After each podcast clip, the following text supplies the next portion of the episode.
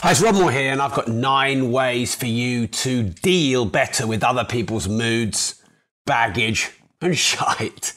Now, um, this isn't quite a rant, but I think a lot of people are blaming everybody else's moodiness for dragging them down, um, blaming their uh, criticism, blaming you know their own energy on other people.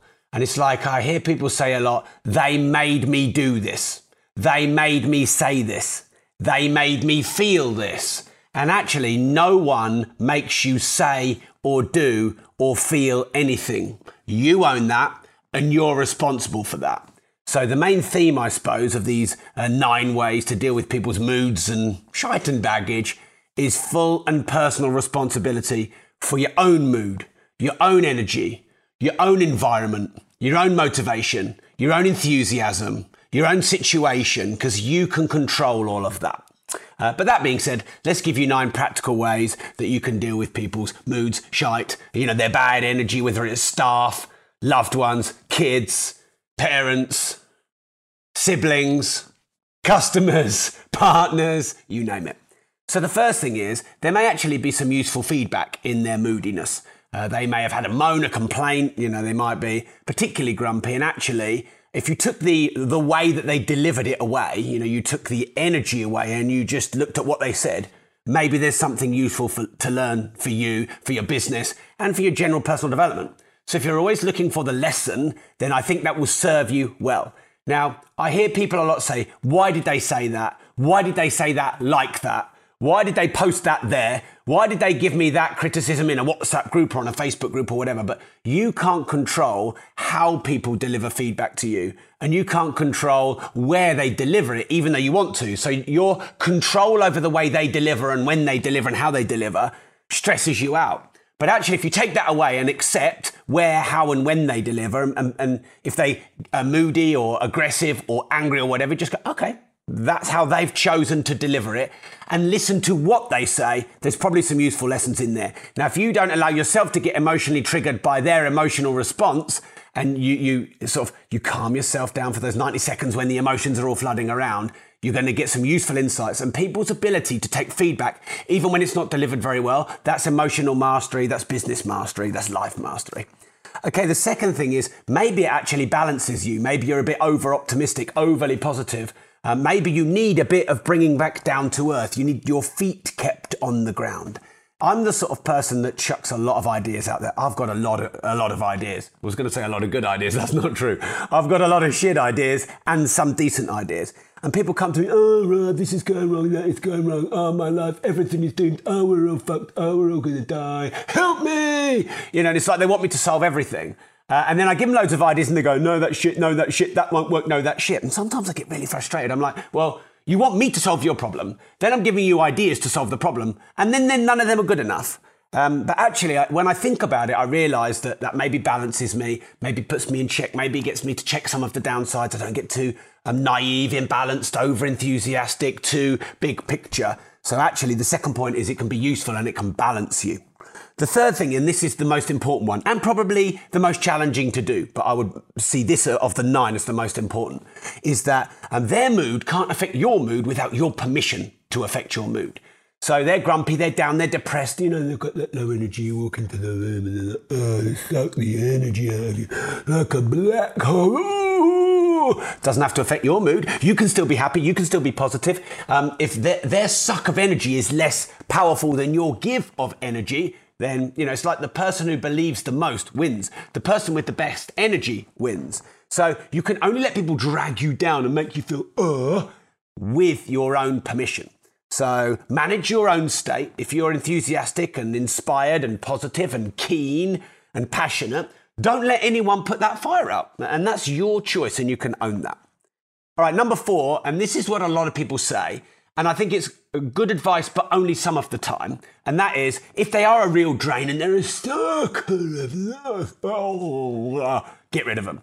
If they're a complete drain, they're a massive victim, they have huge emotional baggage that they chuck onto you, they don't want you to win, they've not got a solution, they bring a problem for every solution, then minimize your time with them. If it's friends and family, minimize your time with them. Uh, and then if it's people you don't really need in your life, you can completely get shot. But that's only part of the time, part of the sh- solution. And too many people are going, oh, get rid of everyone negative in your life. No, you don't want to do that.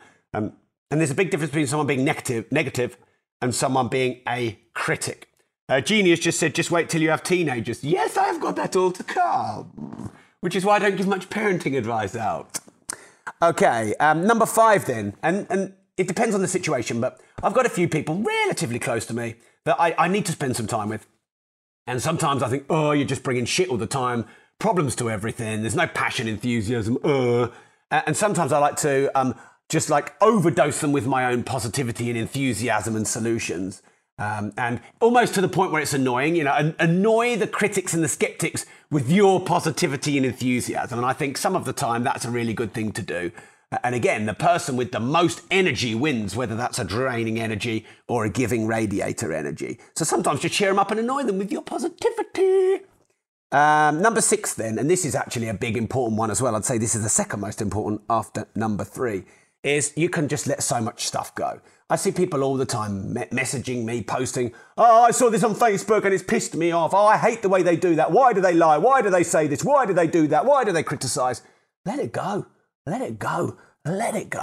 Does it even matter? Let it go. Will it affect your life? Let it go. Let it go. You can't control everyone. The over need to control everyone who posts something on Facebook or every person in your life, how they act with you, how they deal with you, how they ask questions, if they say please, if they say thank you, how they look at you. Let it go. Mwah, bye. All right, what have we got there next? Number seven. Ah, this is a good one, actually. I believe that it's a real challenge of your own mindset to be able to deal positively with negative energy, negative people, drains, suckers of life. So it's a test for you to stay positive, to stay um, immune, to give you a bit of thick rhino skin. So rather than see it as a massive drag, why don't you see it as a bit of a test of your ability to keep your energy high? Number eight, thank them, then fuck off. so you could be grateful for their feedback and their criticism in their very draining way and then just get out of the place. You know, when you get drawn into debates and arguments on social media and you know you never win, even if you're right. And um, there's this lovely saying, um, which is never wrestle with a pig in shit um, because you both get covered in shit, but the pig likes it. so don't get sucked into these debates, these arguments, these political rants, all this stuff on social media that's a massive drain of your energy. Thank them. Thanks for your feedback. Here's my point. Bye. I'm off to enjoy my weekend. And then just goodbye. And then number nine, and this is actually very relevant as well. I'd say this is the third most important one of the nine. And that would be actually sometimes when people are down, they're a bit of a drain, there's actually some shit going on in their life. And if you care to listen and help and actually look what's behind it, maybe you understand, maybe you can serve them and help them and support them, and actually maybe um, you both end up winning.